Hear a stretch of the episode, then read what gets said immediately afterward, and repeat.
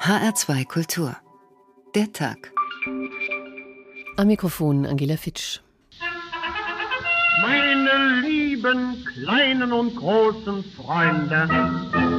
Hallo, hallo, ihr Radio. Weit über die Grenzen der Länder hinaus wird Radio einst Bedeutung haben. Der kostbare Ton wird behutsam der Antenne anvertraut, die ihn vorsichtig auf die Welle setzt. Aus dem Hintergrund müsste Rahn schießen. Rahn schießt! Tor! Tor! Hier spricht das Studio am Stacheldraht. Niemand hat die Absicht, eine Mauer zu errichten. Auf der Bundesstraße 22 schwerer Verkehrsunfall bei Tennisberg. Und wieder hält die Menschheit den Atem zurück. Hier ist der Hessische Rundfunk mit dem Frankfurter Wecker mit Musik und Humor ins Wochenende. Überlegen Sie sich, wie wollen Sie sich aus dieser Situation befreien? Indem wir uns von diesem Ort aus der wunderbaren Erfindung bedienen dürfen, wenden wir uns an die ganze Welt. Dass wir einen geschichtlichen Moment, über dessen Bedeutung wir uns heute vielleicht noch gar nicht klar sind, in diesem Augenblick durch den Rundfunk miterleben. So viel Zeit muss sein. So viel Zeit muss sein. Schalten Radio ein. Schalten Radio ein. Knarzig, verrauscht und mit störendem Brummen, so hat der regelmäßige öffentliche Sendebetrieb des Radios begonnen, damals am 29. Oktober 1923 in Berlin. Es war ein Aufbruch in eine neue Welt, und Albert Einstein schwärmte, das Radio wecke die Völker aus schläfriger Stumpfheit. Schon damals war Radio das, was es heute noch immer ist, schnell, aktuell, authentisch, nah dran. Radio ist auch Gefühl, Stimme und Klang. Radio ist Meinungsmacher, funktionierte als Propagandainstrument, es informiert und unterhält. Und es kann das, was kein anderes Medium kann, den Kopf voller Bilder malen. Bilder über Krieg und Frieden, Freude und Trauer, Sport und Spiel. Radio ist das pralle Leben seit 90 Jahren. Wird das auch in Zukunft so sein? Hören wir mal. Als heute vor 90 Jahren in Deutschland erstmalig Mitteilung gemacht wurde, dass der Unterhaltungsrundfunk mit Verbreitung von Musikvorführungen auf drahtlos telefonischem Wege beginnt, so die offizielle Verlautbarung, war das eine Sensation. Doch nicht die Öffentlichkeit hatte auf den Rundfunk gewartet, sagte Bertolt Brecht, sondern der Rundfunk auf die Öffentlichkeit. Nach einem zögernden Start entwickelte sich diese Verbreitung zu einem absoluten Renner. Ende 1923 gab es immerhin schon 467 zahlende Hörer. Zwei Jahre später waren 500.000 registriert und wiederum ein Jahr später wurde die Millionengrenze überschritten. Eine wunderbare Vorlage, um aus der Massenbewegung politisches Kapital zu schlagen. Radio wurde zum Propagandamedium, der Volksempfänger feierte seinen Siegeszug. Marius Galler mit den schönen Anfängen und was daraus wurde. Hier Sendestelle Berlin, Foxhaus, Welle 400. Liebe Hörer, wir geben bekannt, dass wir mit dem heutigen Konzert offiziell mit dem Unterhaltungsrundfunk beginnen. Die erste Sendung begann am 29. Oktober 1923 hoffnungsfroh. Aber das Unterhaltungsvergnügen erreichte nur wenige. Genau 461 Haushalte besaßen damals eines dieser großen und teuren Radiogeräte. Doch auch wenn die Zahl der Hörer dadurch zuerst noch beschränkt war, setzten die politischen Begehrlichkeiten früh ein. Die Funkstunde Berlin, der erste Hörfunksender Deutschlands, erhielt bereits 1926 einen politischen Ausschuss zur Seite gestellt, der die Sendungen überwachen und Unparteilichkeit sichern sollte. Die Politiker erkannten schnell, dass sie nun auch mit ihrer Stimme Wirkung erzielen konnten. Gustav Stresemann hielt Einzug in deutsche Wohnzimmer. Das Zeitalter, dessen Bürger wir sind, ist im Großen gesehen noch immer ein Zeitalter der Umwälzung. Unsere Grenzen sind nicht mehr wie einst geschützt. Unsere Zukunft kennen wir nicht. Wo Gustav Stresemann war, durfte auch Ernst Thälmann, der Vorsitzende der Kommunistischen Partei Deutschlands, sprechen. Dass die Metallarbeiter die Elite waren, die mit den anderen Industriearbeitern zusammen die Grundlagen schufen für die großen revolutionären Klassenkämpfe und die Voraussetzungen für die Durchführung des Sieges der Revolution. Zur Popularisierung des Radios trug aber weniger die Politik als Unterhaltung und Kultur bei. Bisher hatten die Bürger von den großen Stars der neuen Zeit nur gelesen. Die wenigsten konnten Enrico Caruso und die anderen Sänger einmal auf der Bühne erleben oder ihre Stimme hören. Aber der Röhrenempfänger brachte sie bis in die kleinste Hütte.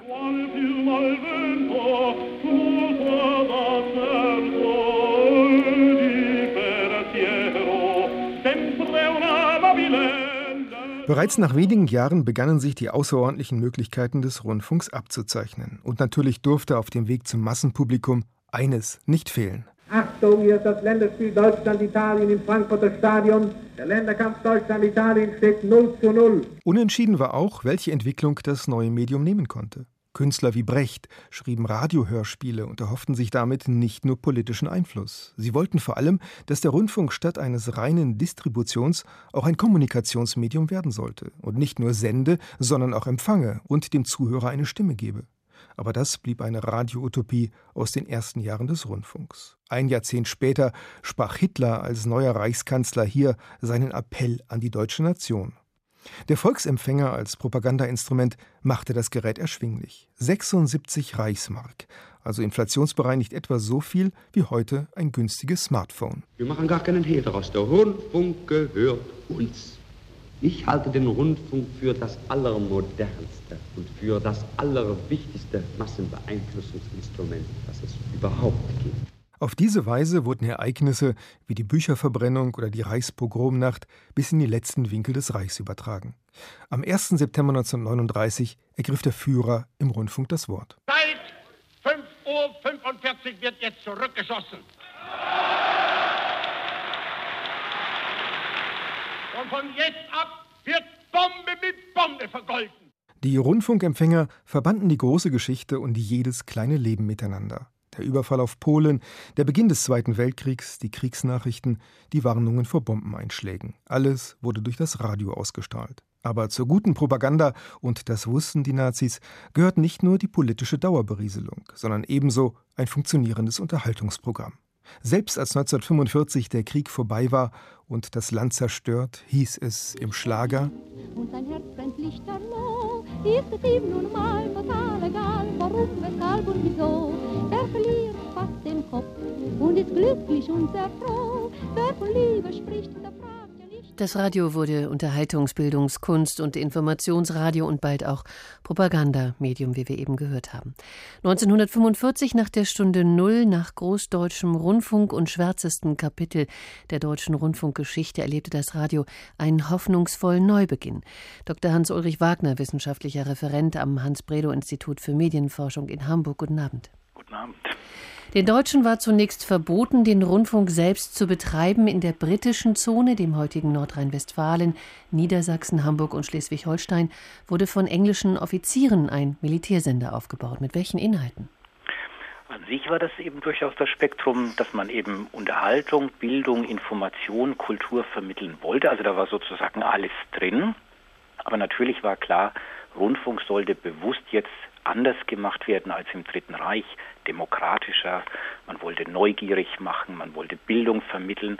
Vielleicht weniger Re-Education, als vielmehr wirklich die Leute intensiv mit ihrer Gegenwart, mit ihrem Alltag auseinandersetzen. Und das hat man gewollt und dafür hat man viele deutsche Mitarbeiter angestellt. Es gab noch kein Konzept, auch nicht bei den Amerikanern, deren Zone dann Bayern, Baden-Württemberg, Hessen und Bremen umfasste. Das amerikanische Modell, wonach die Sendungen äh, werbefinanziert waren, konnte man gar nicht übernehmen, weil es eben gar nichts gab, wofür man hätte Werbung machen können. Das heißt, es wurde das britische Modell übernommen. Aber es gab Unterschiede. Welche waren das?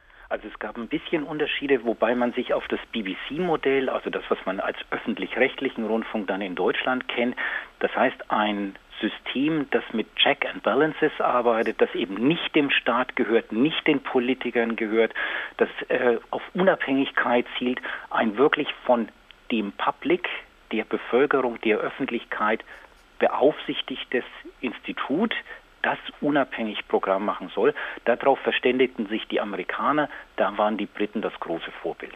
Und auf diese Weise entstand eben auch der Hessische Rundfunk. Es gab wesentliche Grundsätze, Sie haben sie gerade schon angesprochen, bei der Formulierung dieses neuen Rundfunkrechts in der Nachkriegszeit und die lauteten eben Staatsferne und vor allem Pluralismus. Der Rundfunk sollte weder politische noch wirtschaftliche noch andere Gruppeninteressen bevorzugen. Was waren da die Inhalte? Wir haben gehört, dass der Rundfunk zu seiner Geburtsstunde ja auch der Bildung diente. Also ganz speziell der Bildung, also ganz wichtig für die Nachkriegszeit, das können alle älteren Hörer sofort unterstreichen, Schulfunk. Das mhm. hat, hatte damals eine Bedeutung, die heute eher unbekannt ist. Aber Schulfunk war ganz wichtig und zwar nicht nur für Schulkinder, sondern alle haben Schulfunk gehört.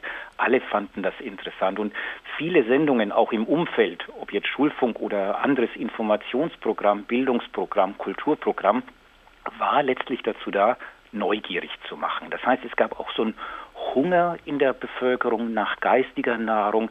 Man war plötzlich auch aufgeschlossen. Man wollte über diesen Tellerrand äh, rübergucken, was im Ausland passiert, was über den Rand der eigenen Suppenschüssel hinaus passiert. Und das bedienten die jungen deutschen Journalisten beim Rundfunk ideal die zogen mit ihrem Mikrofon auf die Straße, die zogen raus, die nahmen ihr Publikum mit und sie haben immer mit ihren Arbeiten versucht, dieses Publikum sei neugierig, das ist interessant, äh, schau hin, wie, wie funktioniert das? Und das hat sich mitgeteilt. Schau hin und hör hin, da wurde die Welt sozusagen nach Hause gebracht. Das ist ja heute immer noch so, da gibt es keinen Unterschied, sage ich mal. 1952 kam das Fernsehen hinzu, die rein öffentlich-rechtliche bundesdeutsche Medienlandschaft begann sich dann grundlegend zu verändern. Wie sehr machte das Fernsehen eigentlich dem Radio Konkurrenz? Machte sehr schnell eine Konkurrenz. Also Sie hatten jetzt gerade auch beschrieben, wie schnell das Radio ein tolles Medium wurde, unheimlich populär wurde. Man spricht von den Radio Times, von den Radio Days, eben von den 1930 bis zu den 1960er Jahren. In den 50er Jahren beginnt das Fernsehen so wichtig zu werden. Also auch hier eine rasante Entwicklung. Immer mehr Fernsehgeräte wurden gekauft, auf Raten gekauft sodass in den deutschen Wohnzimmern eben auch Fernsehgeräte waren. Und jetzt beginnt eine Sache, diese Konkurrenz bedeutet, zum Beispiel die abendliche Sendestrecke, die geht ziemlich schnell an das Fernsehen. Das ist jetzt Primetime Fernsehen. Und das Radio muss sich neu erfinden. Also es gibt eine Periode, so Anfang der 60er Jahre, da ist Radio, ich würde mir jetzt mal überspitzt sagen, tot. Mhm das wird eigentlich gar nicht mehr genutzt, das spielt absolut keine Bedeutung. Und jetzt muss sich langsam, aber sicher in den 60er Jahren, in den 70er Jahren das Radio neu erfinden. Und es erfindet sich neu durch Magazinflächen, durch Servicebeiträge, durch Popmusik, also alles das, was wir durchaus kennen. Und das, was natürlich dazu führt, dass es ein durchhörbares ein Nebenbei-Medium ist. Mhm. Das Radio wurde, man kann vielleicht auch sagen, Sie sagen, es musste sich neu erfinden. Es wurde eigentlich auch ein ganz äh, eigenes Medium mit eigenen Gesetzmäßigkeiten, mit äh, Nachrichten und Morgen- und Mittagsmagazinen. Es wurde, äh, wurden Stundenuhren, nennt man das, aufgezeigt. Zielgruppenorientiert war es, ganz modern. 86 äh, muss man vielleicht noch erwähnen, begann das duale System, in dem es dann neben dem öffentlich-rechtlichen auch private Sender gab. Seit Mitte der 90er wird Radio auch über das Internet gehört. Wenn wir jetzt noch mal einen Sprung machen dahin, wo steht das Radio eigentlich heute? Also das Radio ist meines Erachtens aktuell wie eh und je. Es ist ein tolles Medium, es ist ein faszinierendes Medium. Im Beitrag wurde auch angesprochen, es spricht emotional an. Es ist vielfältig. Ich würde ermuntern, diese Vielfalt zu entdecken. Also es gibt wirklich wenig Bemühungen seitens der Sender, auf dieses Programm aufmerksam zu machen. Und die Hörerzahlen belegen ja, man schaltet ein Programm ein und bleibt diesem einen Programm treu. Ich würde mir wünschen, mehr suchen, mehr Programme einschalten. Es gibt die verborgenen tollen Programme, Einschaltprogramme, Kulturprogramme, äh, Sachen, die einen speziell interessieren, Zielgruppenprogramme, die ganz spezielle Musik äh, einem bringen. Ja, suchen, einschalten, nutzen. Dr. Hans-Ulrich Wagner, wissenschaftlicher Referent am Hans-Bredow-Institut für Medienforschung in Hamburg. Haben Sie vielen Dank. Voll das Leben, 90 Jahre Radio der Tag in HR2 Kultur. Anlässlich dieses Geburtstages haben fleißige Literaturstudenten der Frankfurter Goethe-Universität in einem Projekt mit HR2 Kultur Schriftsteller äh, gebeten, über ihre prägendsten Hörerlebnisse zu schreiben. Auch Peter Hertling, geboren 1933, der selbst regelmäßig für das Radio arbeitet, Sie kennen ihn bestimmt aus der HR2-Sendung Literatur im Kreuzverhör, erinnert sich an Hörerlebnisse, die ihn geprägt haben. Radio hörten die Eltern, um zu erfahren, ob die Front vom Osten her näher rückt. Radio hörten wir, wenn Sondermeldungen Siege verkündeten. Radio hörten wir, wenn der Führer redete. Radio hörten wir, wenn ein Konzert angekündigt war. Manchmal zählte ich mich nicht zum Wir. Dann wenn die Kinder ins Bett mussten und andere Stimmen im Radio zu hören waren. BBC, verbotene Töne, falsche Nachrichten, aber gefährlich. So sehr, dass man nicht darüber reden durfte. Das endete mit einem Schlag. Die Stimmen im Radio redeten weiter, ohne dass wir sie hören konnten. Wir brachen auf, flohen vor der sich nähernden Front. Mehr als ein Jahr waren wir unterwegs und ich vergaß, dass es Radios gab. Einmal in Zwettel wurde in einem Gasthaus eine Stimme laut, aber sie glich nicht mehr den pathetischen Sondermeldungsstimmen, die uns Zuversicht eingeredet und Furcht eingeflößt hatten. Vielleicht war das der Frieden, der in die Stimme gefahren war. Ende 1945 erreichten wir das Ziel unserer langen Reise, Nürtingen am Neckar, ein Ort, den wir nicht einmal beim Namen kannten. Dass hier ein Dichter seine Kinderjahre verbrachte, Hölderlin, erfuhr ich erst später in der Schule. Meine Mutter nahm sich erschöpft und bar jegliche Hoffnung das Leben. Großmutter und Tante fingen meine Schwester und mich auf. Sie zogen zu uns und plötzlich stand in der Küche auf einem Bord ein Radio. Ich habe nie gefragt, wer es brachte, und wie die Großmutter dazu kam. An die Friedensstimmen musste ich mich erst gewöhnen. Die Frauen hörten neben den Nachrichten Musik, Schlager, an die Stelle des Kriegssängers Strins trat der die Capri-Sonne anbetende Schurike. Ich hörte, hörte aber nicht hin. Die Stimmen waren meistens da, wurden zum Geräusch, bis sie an einem Nachmittag oder Abend im Februar 1947 verstummten und einer das Wort an sich riss. Beckmann, der Heimkehrer, der Mann draußen vor der Tür. Ich war damals 14 und kannte die Beckmanns, deren Krücken Wut und Hilflosigkeit pochten. Der aber drückte sich in einer Sprache aus, die für das Radio, fand ich, ungewöhnlich war. Seine Renitenz und seine Traurigkeit waren auch meine. Beckmann redete für mich mit der Frau, die nicht erwartet, mit dem Oberst, mit der Elbe. Am Ende war mein Gesicht nass von Tränen. Großmutter die nach nebenan gegangen war, als Beckmann auftrat, versuchte mich zu trösten. Es sei ja bloß Literatur. Ich, ich hatte einen Dichter gefunden, der mich aus der Wortlosigkeit der erfahrenen Fremde erlöste. Beckmann. Das war die Stimme des Schauspielers Hans Quest, half mir zu reden zu schreiben. H2 Kultur der Tag. Als Instrument der Beeinflussung der Massen hat das Radio schon immer gut funktioniert. Was daraus wurde, haben wir in unserer Sendung bereits gehört am Anfang.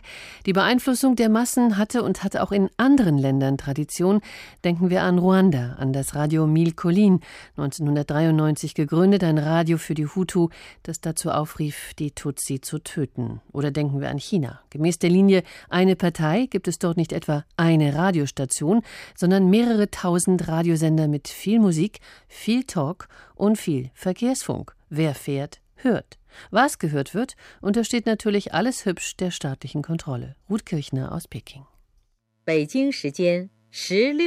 Seit Jahren meldet sich Chinas landesweiter Radiosender zur vollen Stunde mit dieser leicht altmodischen Stimme, die die Zeit ansagt. Auch morgens um halb sieben klingt der Sender nicht gerade so, als wäre er auf der Höhe der Zeit. Die landesweiten Nachrichten. Brav wird gleichzeitig fürs Radio und fürs Fernsehen heruntergebetet, was die Führungsspitze getan hat. Welchen Staatschef Xi Jinping getroffen, mit wem Ministerpräsident Li Keqiang geredet hat. Doch es geht auch anders.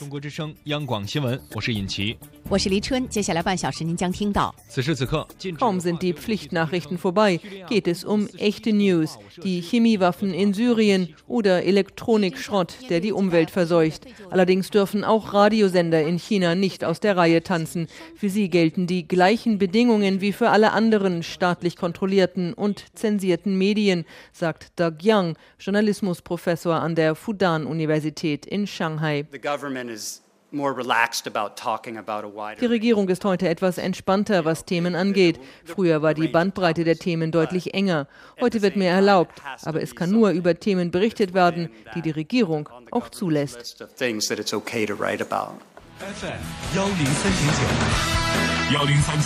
In diesem staatlich vorgegebenen Rahmen gibt es durchaus Vielfalt, wie den Pekinger Sender 103,9, der Musik bringt, immer wieder Verkehrsnachrichten für die staugeplagten Autofahrer der 20 Millionen Metropole und viel Unterhaltung. Insgesamt gibt es in China über 3000 Radiosender. Jede Provinz, fast jede Stadt hat ihre eigenen Stationen, alle staatlich gelenkt. Privatradios sind in China verboten. Trotzdem müssen sich die Sender ins Zeug legen. Sie finanzieren sich größtenteils über Werbeeinnahmen und müssen sich schon von daher anstrengen, ihre Hörer bei der Stange zu halten. Immer mehr Wellen werden zudem übers Internet gestreamt, denn gerade junge Leute sind vor allem online unterwegs. Viele Chinesen behaupten zudem, sie würden fast nie Radio hören, aber ganz kann das nicht stimmen. Im Auto, im Taxi, Überall laufen Radioprogramme, schon wegen der Musik und des Verkehrsfunks.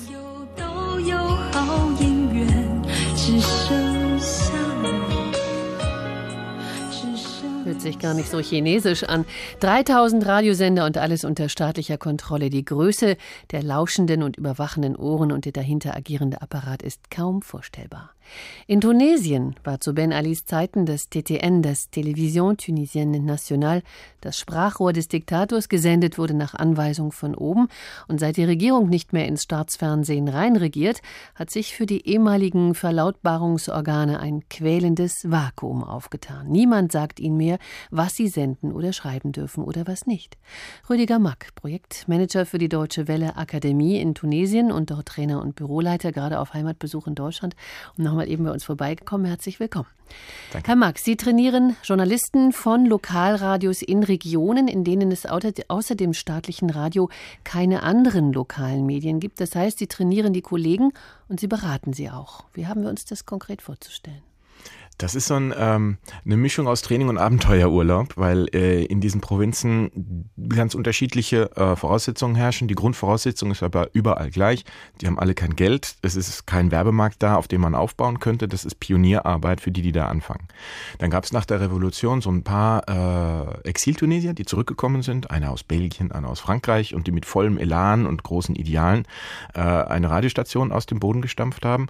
Äh, und in anderen Regionen gibt es so eine Art Bürgerrat Radios. Das sind Kulturvereine, die dann gesagt haben, jetzt machen wir auch mal Radio. Ähm, die der Impetus war überall gleich. Wir wollen euch Informationen liefern aus der Region, die ihr sonst nicht oder nur vom staatlichen Radio kriegt.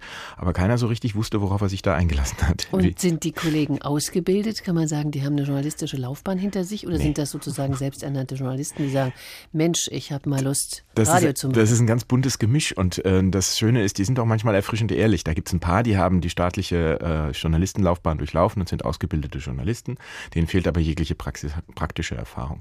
Dann gibt es äh, andere, die mir gesagt haben, ich war arbeitsloser Akademiker, dann mache ich jetzt lieber das. Mhm. Äh, und dann gibt es wiederum andere, die sich dann irgendwann vom Blogger zum äh, Radiojournalisten äh, ernannt haben und für die das dann ein logischer Weg war, erst ein paar Bilder ins Internet stellen und jetzt auch mal Webradio zu machen. Das war der Weg der meisten.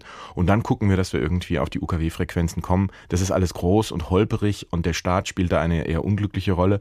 Aber mittlerweile haben es viele Stationen doch geschafft, die quasi als Piratenradio Radios dann in ihren Regionen äh, senden. Mhm. Offiziell herrscht ja seit dem Sturz von Ben Ali in Tunesien Pressefreiheit. Es gibt mhm. aber überhaupt kein Gesetz, habe ich heute nochmal nachgelesen, das äh, diese Freiheit der Medien überhaupt regelt. Wie sehr haben diese Journalisten schon so etwas von einem Gefühl von Pressefreiheit oder herrscht da eher dieses Gefühl immer noch von Unterdrückung und Angst und vor dem Gefühl, man könnte eingesperrt werden für das, was man vielleicht frei sagt oder hinausposaunt? Also da gibt es zwei verschiedene Aspekte. Der eine ist, man kann in der Tat dafür verhaftet werden, wenn man was Falsches sagt. Journalisten, die heute in Tunesien arbeiten, gehen ein Risiko ein, verhaftet zu werden. Das ist so. Andererseits ähm, ist das Pegel mittlerweile eigentlich schon fast in die andere Richtung ähm, ausgeschlagen. Man kann jetzt alles sagen äh, und ähm, nirgendwo wird mir irgendwie kontrolliert. Ähm, der Staat ist relativ schwach. Das liegt auch daran, Sie haben gesagt, es gibt gar keine äh, Presseregelung. Die gibt es schon. Sie mhm. werden nur nicht angewendet, mhm. weil das Parlament sich bisher geweigert hat, sich mit dieser Vorlage zu beschäftigen. Also das ist alles so eine Interimsphase. Und ähm, jetzt ist also die große Freiheit da. Jetzt darf jeder sagen, was er will. Und äh, Freiheit muss auch irgendwie gelernt werden. Und da sind die tunesischen Kollegen jetzt langsam auch dabei, dass sie sagen, okay, ähm, da kommt ja auch ein bisschen Verantwortung mit der Freiheit mit. Ich kann jetzt nicht nur sagen, dass der äh, Ben Ali ein Schuft war, ich muss es vielleicht auch belegen können. Ähm, und das ist ein Lernprozess, der da stattfindet. Das ist sehr, sehr spannend. Ähm, wenn man sich heute Zeitungen oder Radio anhört, ist es schon ein deutlichen Fortschritt zu verzeichnen zu, sagen wir mal, vor einem Jahr. Aber es gibt noch sehr, sehr viel Arbeit äh, zu machen. Äh, das schlimmste Übel ist eigentlich die Copy-and-Paste-Kultur, die dort herrscht. Ich sehe irgendwas auf Facebook, äh, da sagt einer, fünf Terroristen ermordet, äh, ermorden drei Polizisten in ABC, macht Copy and Paste, tut das auf irgendeine Webseite, irgendein Redakteur kommt und sagt, oh, das ist ja auch auf der Webseite, oh, ich sehe das ja auch auf Facebook, das muss also stimmen und macht das in die Nachrichten rein. Mhm. Ähm, das ist eigentlich das größte Übel zurzeit. Äh, und dann, dass man Sachen auch gegenrecherchiert und, und so ein paar grundlegende ähm, Handwerkssachen mhm. eigentlich, die sind nicht so verbreitet gestaltet, wie sie es sein sollten. Das hört sich alles nach einem Demokratisierungsprozess an, mhm. nach westlichem Vorbild, könnte man sagen. Sie haben es vorhin Abenteuer genannt, irgendwie sowas zwischen Abenteuerreise und, und Aufbruch. Äh, und das in einem Land, in dem sich äh, immer noch die islamistische und auch die säkulare Opposition äh, unversöhnlich gegenüberstehen. Die einfachen Menschen wenden sich von der Politik ab. Das scheint das, was Sie sagen, und auch in diesem Umfeld eine ziemlich schwierige Aufgabe zu sein. Mit welchen Widerständen haben Sie Sie selbst dort zu kämpfen? Also wir haben am, nach der, direkt nach der sogenannten Revolution, ähm, als es Signale gab vom staatlichen Rundfunk, wir machen das jetzt alles besser und demokratischer und überhaupt da, haben wir ähm, Projekte auch mit dem staatlichen Rundfunk gemacht. Das ist eigentlich eine unserer Haupttätigkeiten, oft in so Transformationsländern, staatlichen Radios und Fernsehen zu helfen, in so eine Art öffentlichen Status zu wechseln. Mhm. Äh, das hat nicht wirklich geklappt, weil der, die Widerstände dort enorm groß waren. Äh, Angst vor Veränderung und äh, Besitzstandswahrung. Ähm, bei den privaten Radios oder diesen Bürgerradios, da werden wir mit offenen Armen empfangen. Die haben halt die Probleme, dass alles, was sie tun wollen, im Prinzip illegal ist. Sie tun es trotzdem. Ähm, aber äh, Tunesien ist im Moment ein großes Laboratorium. Man weiß noch nicht wirklich, was dabei rauskommt. Aber es ist sehr, sehr spannend, das alles zu sehen. Und äh, dieser Kulturkampf, der da stattfindet, der bringt auch äh, vieles hervor, dass jetzt zum Beispiel auch die Islamisten anfangen und sagen, wir brauchen jetzt auch Radios. Und die fangen jetzt auch an, einige Radios zu gründen und dann äh, vor sich hin zu senden. Auch das ist Pressefreiheit, zumindest ein Stück. Rüdiger Mark, Projektmanager für die Deutsche Welle Akademie in Tunesien und dort Trainer und Büroleiter. Ganz herzlichen Dank, dass Sie bei uns waren und Ihnen alles Gute. Danke. Radio geht erst ins Ohr und dann ins Hirn und manchmal mitten ins Herz. Im katastrophenreichen 20. Jahrhundert gibt es drei Unglücksfälle, die als, man kann sagen, als Fanal alle anderen überstrahlen. Das war der Untergang der Titanic, der Absturz der Hindenburg und das Auseinanderbrechen der raumschwere Challenger am 28. Januar 1986, kurz nach dem Start in 15 Kilometer Höhe. Der Radiokollege Harro Zimmer vom Rias Berlin war damals Augenzeuge dieses dramatischen Unglücks, bei dem sieben Astronauten starben. Die Challenger steigt hier klar in den blauen Himmel auf. Wir sehen Weitwinkelaufnahmen, das Abtrennen der großen Triebwerke in einer, in einer gewaltigen Explosion sind die Triebwerke hier beiseite geflogen. Wir müssen ja mal eine Sekunde beobachten, was passiert. Es sieht sehr seltsam aus. Äh, es sah etwas nach einer Detonation eines der beiden Hilfstriebwerke aus, aber noch ist hier nichts Negatives Ich muss mal hören. Es ist hier ein kleines Problem, vielleicht sogar ein gravierendes Problem aufgetreten. Bleiben wir eine Sekunde gemeinsam Sollten wir machen. Am Telefon. Ja. Die Situation ist zur Sekunde völlig unklar. Es fallen hier einzelne Teile über dem Gelände nach unten. Es mag also sein, dass es sich um eine Explosion äh, dieser großen Triebwerke handelt, wo allerdings eine Herr Rutzinger, ganz kurz, welche Auswirkungen hätte das, wenn Bleiben das Sie, bleiben zutrifft? Sie bitte dran. Ja. Die Challenger ist explodiert. Die Challenger ist explodiert und wir wissen nicht, was passiert ist. Das Notrettungssystem hat versagt. Wir stehen vermutlich vor der größten Katastrophe der bemannten Raumfahrt. Ganz nah dran. Voll das Leben, 90 Jahre Radio. Sie hören den Tag in H2 Kultur. Der Schriftsteller Peter Kurzek, geboren 1943 als Flüchtlingskind, wuchs im nordhessischen Stauffenberg auf. Auch ihn haben Literaturstudenten der Frankfurter Goethe-Universität in einem Projekt mit H2 Kultur gebeten, ihnen seine Hörerlebnisse zu schildern. Und das hat er getan, aus dem Stegreif. Was mich sehr, sehr beeindruckt hat, und das hat wirklich auch mit dem Rundfunk zu tun, das waren dann, sobald man überhaupt wieder irgendwo eine Gelegenheit hatte, Radio zu hören. Also vorher hatten die Leute ein paar Volksempfänger, die so wirklich gerauscht haben, dass man davor sitzen musste und es ging gerade die Nachrichten über und dann war es wieder weg. Und sobald wir ein Radio hatten, ein Blaupunktradio, das mein Vater dann wirklich eines Samstags mal mitgebracht hat, das gekauft hatte, äh, sobald man ein Radio hatte, erstens natürlich wusste man, es gibt den Schulfunk, den konnte man dummer, in der Schule wurde der irgendwie nie gehört. Ich weiß nicht, vielleicht weil es, man denkt doch, die hätten ihn irgendwie in Unterricht einbeziehen können. Also für mich jedenfalls nicht die ersten vier Jahre. Und dann musste man den Schulfunk, konnte man praktisch nur in Ferien hören, für sich alleine zu Hause. Und der war von neun bis halb zehn. Und an manchen Tagen war dann direkt danach Sendepause. Sogar die klang irgendwie interessant. Dann hieß es, jetzt ist eine Sendepause bis 11.30 Uhr oder so, oder bis, bis 11 Uhr. Um 11, glaube ich, fing es dann mit den Nachrichten wieder an. In der Zeit wurde nichts gesendet, also da wurde auch das Radio geschont und der, der Sender hatte kein Programm. Und äh, dann hat es aber gerauscht und es gab dieses Senderzeichen irgendwie, also eine bestimmte Klangfolge, ein Tuten auch manchmal. Und dann an anderen Werktagen, ich glaube dreimal in der Woche, wurden dann die Rotkreuz-Suchmeldungen verlesen.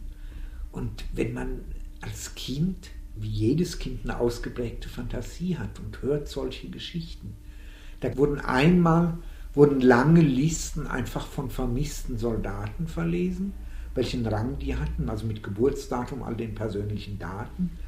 Und dass man das doch, wenn man irgendetwas von dem weiß, weil ja immer noch Leute aus der Gefangenschaft nach Hause kamen. Also wenn von denen einer etwas von dem wusste, von diesen vermissten Soldaten, dass man das dann melden soll. Und man wusste natürlich immer, das sind Angehörige, die nichts davon wissen. Mein Vater kam aus dem Krieg zurück, aber auch erst 1948. Das heißt, ich war schon fast fünf, als ich ihn überhaupt zum ersten Mal gesehen habe. Schon das ist also für ein Kind, für ihn wahrscheinlich auch nicht ganz leicht eigentlich. Aber ich hatte Freunde, das waren drei Brüder und ein Mädchen, also eine Schwester, und deren Vater war vermisst.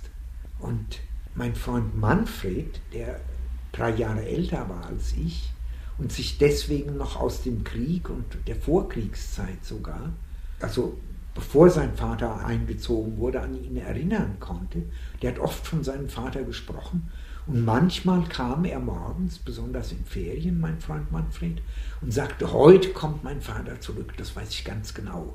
Einfach so, das hat er sich ausgedacht. Und ich habe es ihm geglaubt, ich dachte, der weiß das irgendwie. Und dann haben wir uns da hingesetzt auf so einen Stein an der Kreuzung, einen großen Sandstein, und haben gewartet, dass sein Vater kommt. Wir wussten aber nicht, kommt er von Norden, also die Straße von Odenhausen rauf, oder kommt er da unten von Lolla? Wirklichkeit kam er nie mehr, der war vermisst und wahrscheinlich war er längst Ich weiß nicht, ob die irgendwann dann eine Nachricht bekamen, aber diese vermissten Meldungen, die haben einen sehr beeindruckt. Die waren aber noch so, dass eigentlich nur Namen und Daten verlesen wurden. Das hat einen dann irgendwie betäubt gemacht, einfach wenn man als Kind dabei saß und hört jetzt anderthalb Stunden lang nur Namen, Dienstrang, Geburtsdatum und dass die Einheit zuletzt bei Woronesch war oder so etwas. Radio geht mitten ins Herz und ins Hirn, malt Bilder im Kopf, ist schnell aktuell nah dran und kriecht ins Ohr heute, genauso wie vor 90 Jahren. Nur mit einem kleinen, aber doch entscheidenden Unterschied. Radio kommt heute nicht mehr nur aus dem Radioapparat, sondern auch aus dem Internet. Sendungen können per Podcast nachgehört und heruntergeladen werden, egal wo und egal wie. Das kennen Sie auch von uns von der Sendung Der Tag. Auf diese Weise und mittels Digitalisierung haben sich zwei Radiosysteme herausgebildet. Hier der regulierte Markt auf UKW, dort der weitgehend unregulierte Markt der Internetradios, wovon es mittlerweile ca. 2850 allein in Deutschland geben soll. Das heißt, die echten Radio-Nerds, die jüngeren Radiofans wie Sandra Müller, die selbst Radio macht in Tübingen, die hören Radio längst ohne Antenne und ganz ohne Radiogerät. Auch ich habe noch ein Küchenradio daheim mit fünf Programmtasten und Sendersuchdrehknopf. Benutzt habe ich den aber schon lang nicht mehr. Denn mit dem alten Ding höre ich eigentlich nur beim Frühstück, was die Kollegen so machen. HR4, mein Radio. Die Nachrichten für Hessen. Den Rest des Tages höre ich Radio ohne Radio. Ganz einfach, weil ich hören will, wenn ich Und hören will. Zeiglers wunderbare Welt des Fußballs. Genau die zum Beispiel. Oh Gott. Der zehnte Spieltag. Früher habe ich die immer verpasst. Manchmal habe ich sie mir mühsam mitgeschnitten. Olli Zeigler. Für mich ist er kein Fußballer, für mich ist er ein Tänzer. Jetzt habe ich sie abonniert als Podcast auf dem Smartphone. Der Zeigler wandert also Woche für Woche ins Podcast-Archiv. Da bleibt er, bis ich ihn höre. Und ja, das kann dauern, denn er hat ordentlich Konkurrenz da. Hat ja auch schöne Ecken. Helge und Cornelius zum Beispiel. Zwei Jungs, die zum Spaß mit dem Mikrofon Hannovers schöne Ecken erkunden. Eine Kleingartenanlage zum Beispiel und ihre Infotafeln. Die beiden amüsieren sich prächtig dabei. Das ist ja cool. das ist ja so ein großartiges Gartendeutsch. Hier steht übrigens noch, liebe Gartenfreundinnen und Gartenfreunde, keine Essensreste auf den Kompost werfen. Das zieht wie mehrfach schon beobachtet Ratten an. In der letzten Zeit wurden schon mehrere Ratten in der Kolonie gesehen und gefangen. Und gefoltert. Gebraten. Witzig, obwohl ich weder Hannover noch Helge und Cornelius kenne. Aber die zwei sind einfach originell. Ah, die Dropbox meldet sich. Das ist ein Ordner auf meinem Rechner, über den können mir Freunde Audiodateien direkt auf meinen Computer stellen. Irgendwas Tolles, das ich hören soll. Eine Folge Radiolab vielleicht. Das ist eine Wissenschaftssendung aus den USA, genial gemacht, unglaublich faszinierend. You're Listening to Radio Lab. Radio Lab. Denn niemand sonst erklärt mit so viel Witz und Tempo, wie zum Beispiel eine kleine Wespe eine Kakerlake auffrisst. Von innen. And then one day, the wasp eats its way up a little hole out of the out of the cockroach's body, shakes off its wings, and flies off. Das ist Wissenschaft und Radiokunst. Ich find's irre. Und ja, eigentlich muss man mir sowas nicht als MP3 in die Dropbox legen. Für Radiolab habe ich nämlich eine eigene App auf dem Smartphone. Und über die könnte ich sogar selber bei Radiolab mitmachen. Zum Beispiel kann ich bei denen Werbespot-Sprecherin werden. Das könnte jeder. Die App hat dafür eine Aufnahmefunktion, habe sie aber noch nie benutzt. Daheim höre ich übrigens inzwischen fast nur noch WLAN-Radio. Das steht auf meiner Wohnzimmerkommode. Es empfängt Internetradio aus der ganzen Welt. Sieht aus wie ein modernes Küchenradio, Display, Drehknopf, Programmtasten. Eine davon für meinen Lieblings-Jazz-Sender. Upcoming next here on Jazz 88.3 FM and WBGO. Both ways. Der Sender kommt aus Newark im US-Bundesstaat New York. Und die Musik, die ich da höre, kriege ich nirgends sonst. Übrigens, direkt neben meinem Bett hängt auch noch ein alter MP3-Player. Auf dem sind ein paar ganz besondere Podcasts.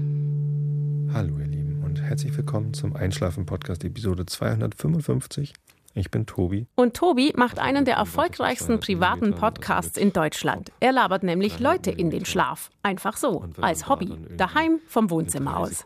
Dazu erzählt er mir mal vom neuen Schuppen, den er gebaut hat, mal wie er Sterne fotografiert. Er liest mir was vor, dann wünscht er mir eine gute Nacht. Aber ehrlich, da bin ich meistens schon eingeschlafen. Ich wünsche euch allen eine wunderbare Nacht. Schlaft recht schön und bis zum nächsten Mal. Ich habe euch alle lieb. Aber Sie jetzt hoffentlich nicht. Radio ohne Radio, das heißt Radio aus dem World Wide Web. Weltweit soll es heute mehr als 10.000 Webradios geben. Manche sprechen sogar von 50.000. Es gibt keine Regulierungsbehörde, die dieses Angebot prüft. Es gibt keine Frequenzknappheit, die ihre Nutzung verhindern könnte. Sie sind auch nicht mehr an den Computer gebunden, sondern längst über Smartphone oder iPad auch mobil zu empfangen. Dr. Heinz-Dieter Sommer, Hörfunkprogrammdirektor im Hessischen Rundfunk. Ist das eine Konkurrenz, vor der sich der regulierte Markt eigentlich fürchten muss? Es ist schon eine Konkurrenz. Wir nehmen sie auch wahr als Konkurrenz, aber wir fürchten uns nicht. Radio ist immer noch, und das ist der ganz große Vorteil von Radio, ähm, eine sehr regional oder fast manchmal auch lokal begrenzte Angelegenheit. Das heißt, ähm, Radio wird als ein Stück Identität, als ein Stück Heimat sogar empfunden. Das ist der erste Punkt. Deswegen schalten viele Menschen ihre Sender ein, die sie ähm, immer hören, täglich hören. Es gibt ja sogar ganz, ganz viele Menschen, die traurig sind, wenn sie aus beruflichen Gründen umziehen müssen, beispielsweise von Frankfurt nach Hamburg. Ich bekomme Briefe, in denen steht, ich kann jetzt meinen hessischen Rundfunk nicht mehr hören. Dann sage ich, hören Sie den über Internet. Dann bekomme ich einen Brief zurück, ah ja, danke, das ist ganz toll, weil ich das doch als Verbundenheit mit meiner Heimat empfinde. Diese regionale Bindung haben Sie bei keinem Webradio, denn Webradios sind immer weltweit ausgerichtete Radios. Der zweite Grund, warum ich an unser Radio glaube, Webradios sind in einem ganz, ganz hohen Maße reine Musikabspielstationen. Sie können fantastisch auswählen, wenn Sie nur Barockopern hören wollen oder wenn Sie nur Jazz hören wollen und dann auch nur leichten Jazz hören wollen, dann haben Sie natürlich beim Webradio eine fantastische Musikkulisse. Aber Radio ist mehr. Radio ist die Kombination von Information und Musik, von Unterhaltung und Anmutung, von Tagesbegleitung, von Service, der natürlich gerade beim Wetterbericht sehen Sie es beispielsweise am besten, der da gerade seine regionale Kraft entfalten kann was nützt mir das Deutschlandwetter, wenn ich hier in Frankfurt sitze? Das kann ganz anders sein als in München. Also diese Stärke des Radios, die macht es eigentlich für mich so fit für die Zukunft, fitter als manch andere Medium. Regionalität, so wie ich sie verstehe, ist also eine Orientierung in einem Mediendschungel, der möglicherweise auch noch größer werden wird. Ja, Regionalität ist das und ähm, wir wissen ja gerade aus Amerika, dass dort die lokalen Radios, die städtischen Radios eine unglaubliche Kraft entfalten mhm. können. Regionalität, die Bindung an ein Sendegebiet, an ein relativ klar umgrenztes Sendegebiet, ist ein großer, großer Vorteil des Radios, den es meines Erachtens auch in Zukunft behalten wird. Stichwort Trimedialität, Radio, Fernsehen, Internet werden heute zusammengeführt. Es wird mehr und mehr äh, trimedial gearbeitet. Das heißt also Ton, Bild und Wort wachsen immer mehr zusammen.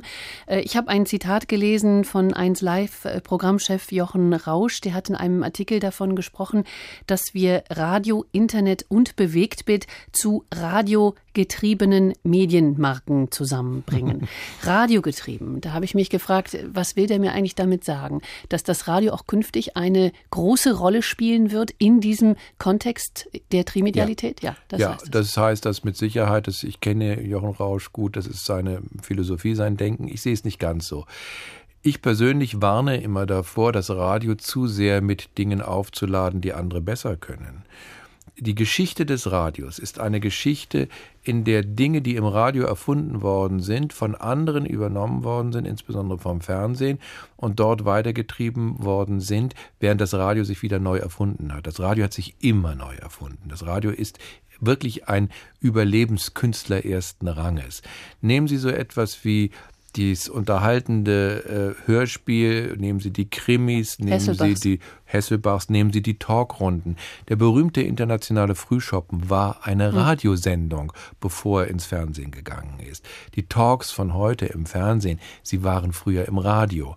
Das Radio hat diese Fähigkeit, die Dinge dann auch äh, abzugeben. Und so sollte man umgekehrt nicht jetzt Dinge von außen dem Radio aufpropfen, die dort nicht hingehören. Also ich bin insofern ein Verfechter der These, dass äh, der gute alte Kern des Radios, das Hören und die Vermittlung, dass das auch weiterhin im Vordergrund stehen bleiben sollte. Bilder dürfen die anderen machen. Ich bin nicht gegen Trimedialität in der Produktion. Mhm. In der Produktion hilft uns die Trimedialität unglaublich, Kosten zu sparen, Kosten zu senken und effizienter und synergetischer zu arbeiten. Und wenn Sie das heute sehen, dass Radioreporter auch in den Nachrichten der Tagesschau auftauchen oder dass wir wiederum umgekehrt Originaltöne aus Fernsehnachrichten übernehmen können. Das ist alles ganz selbstverständlich. Aber in dem Produkt selbst, in dem, was wir nach draußen geben, da möchte ich immer Radio haben. Radio ist auch, wir haben es vorhin schon angesprochen, Emotionen. Radio ist schnell, Radio ist nah dran. Radio ist natürlich auch Stimme, ist Ton, ist Klang. Wie wird sich das Radio der Zukunft eigentlich anhören? Also wir erleben ja im klanglichen Bereich immer mehr Verbesserungen und haben da in den letzten Jahren ganz deutliche Fortschritte erlebt. Übrigens interessanterweise da nun an dieser Stelle teilweise auch getrieben durch die Entwicklungen, die wir aus dem großen Filmgeschäft kennen, also die mhm. 5.1 Technologien und ähnliches. Das wird sich sicherlich weiterentwickeln. Aber ich glaube, dass wir immer weiter davon ausgehen müssen, dass diese sinnliche Wahrnehmung von Klängen und Stimmen für das Radio weiterhin konstitutiv bleiben werden. Also die Stimme eines Moderators ist so etwas, was man nicht einfach ersetzen kann. Und wenn Sie mal computeranimierte Stimmen gehört haben und wenn Sie das alles wissen, da mache ich mir überhaupt keine Gedanken, dass das das Radio irgendwann mal bestimmen wird, sondern ich glaube, dass wir dort wirklich immer noch den Menschen brauchen werden und diesen Klang brauchen werden.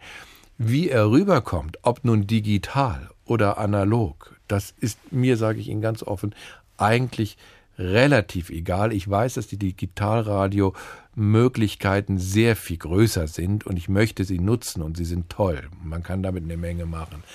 Aber im Prinzip sind wir an der Stelle auch abhängig von dem, was der Markt akzeptiert und was der Markt haben möchte.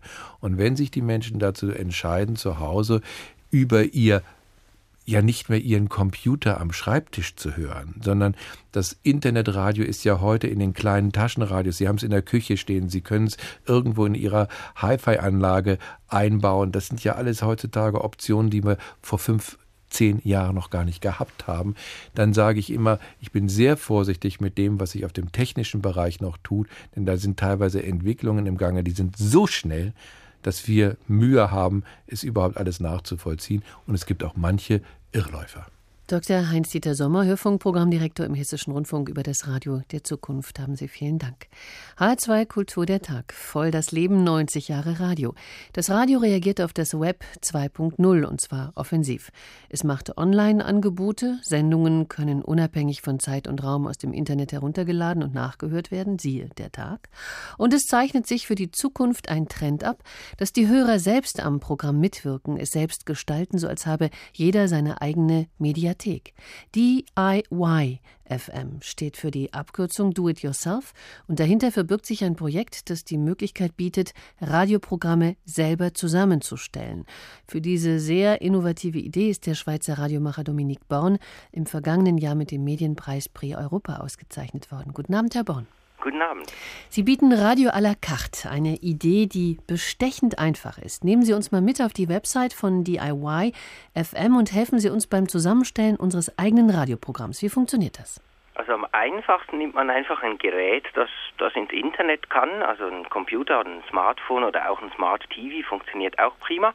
Dann gibt man einfach diy.fm ein und da kann man zum Beispiel schon äh, auf der rechten Seite hat man Post-its, das sind schon vorselektionierte Einstellungen drauf. Da kann man zum Beispiel Gouleur 3, das ist aus der französischen Schweiz, kann man hören und die Nachrichten dann aus der Deutschschweiz.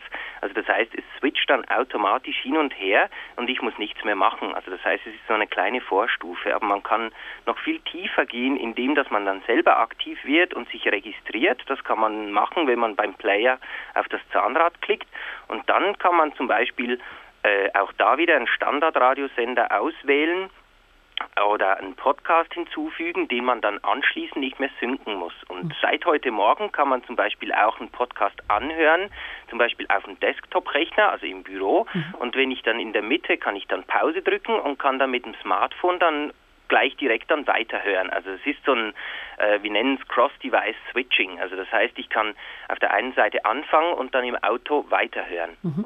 Sie arbeiten für TPC Switzerland AG. Das ist eine Tochter der Schweizer, des Schweizer Rundfunks. Äh, diese Tochter ist verantwortlich für die Technik von Fernsehen, Radio und Multimedia. Und ihr Projekt, das muss man dazu sagen, ist ein Forschungsprojekt, das bis zum kommenden Jahr finanziert werden wird. Das heißt, die IYFM ist für diejenigen gedacht, wenn ich das richtig verstanden habe, die mit ihrem Radio nicht ganz so zufrieden sind und die Sendungen am Tag eben ausblenden, wegskippen, die ihnen zum Beispiel nicht ganz so in den Kram passen. Also sagen wir es mal so, also oder vielleicht nicht immer mit allem zufrieden ist. Mhm. Und das ist ja auch ein sehr hoher Anspruch, den man ja als Radiomacher hat, dass die Leute 24 Stunden am Radio kleben. Ich denke mal, grundsätzlich ist es so, dass es gewisse Sachen gibt, die ich gerne auspicken möchte. Und mit dem Internet ist halt Rosinenpicken total einfach. Also das heißt, wir möchten eigentlich den Leuten die Möglichkeiten bieten, äh, Musikstream aus dem Web zu hören, das wir zum Beispiel heute schon gehört haben, bis zu 25.000 und dann aber trotzdem meine Nachrichten von hier. Also das heißt, ich möchte trotzdem informiert werden und dazu haben wir uns gedacht, ist unsere Vision einfach ein idealisiertes Radio zu generieren, wo aber das Nutzungsverhalten eigentlich ein normales Radiohören ist. Wir haben vorhin von unserem Hörfunkprogrammdirektor gehört, Radio ist Heimat, Regionalität schafft Verbundenheit in einem immer größer werdenden Radio-Dschungel.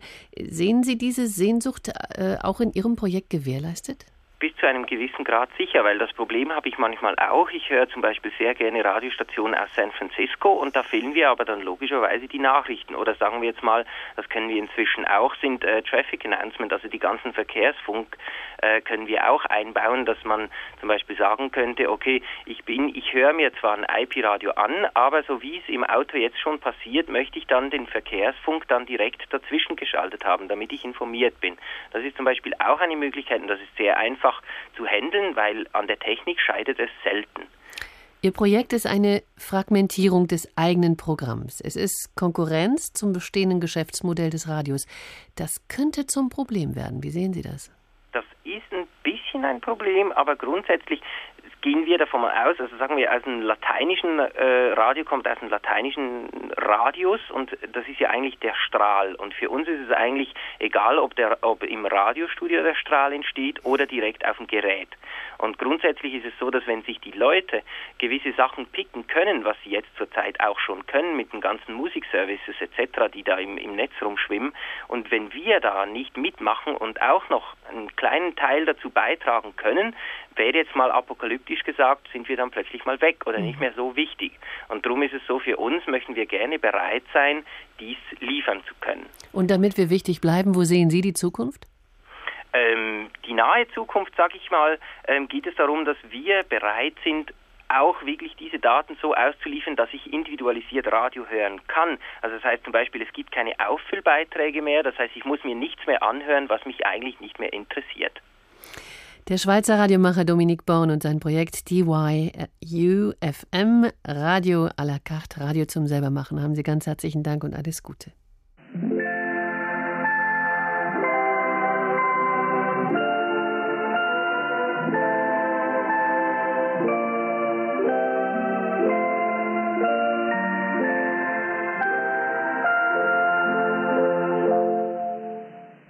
Das hört sich an wie Weihnachten. Aber Pustekuchen, das ist das Pausenzeichen des Vatikan. Tja, auch das ist Radio.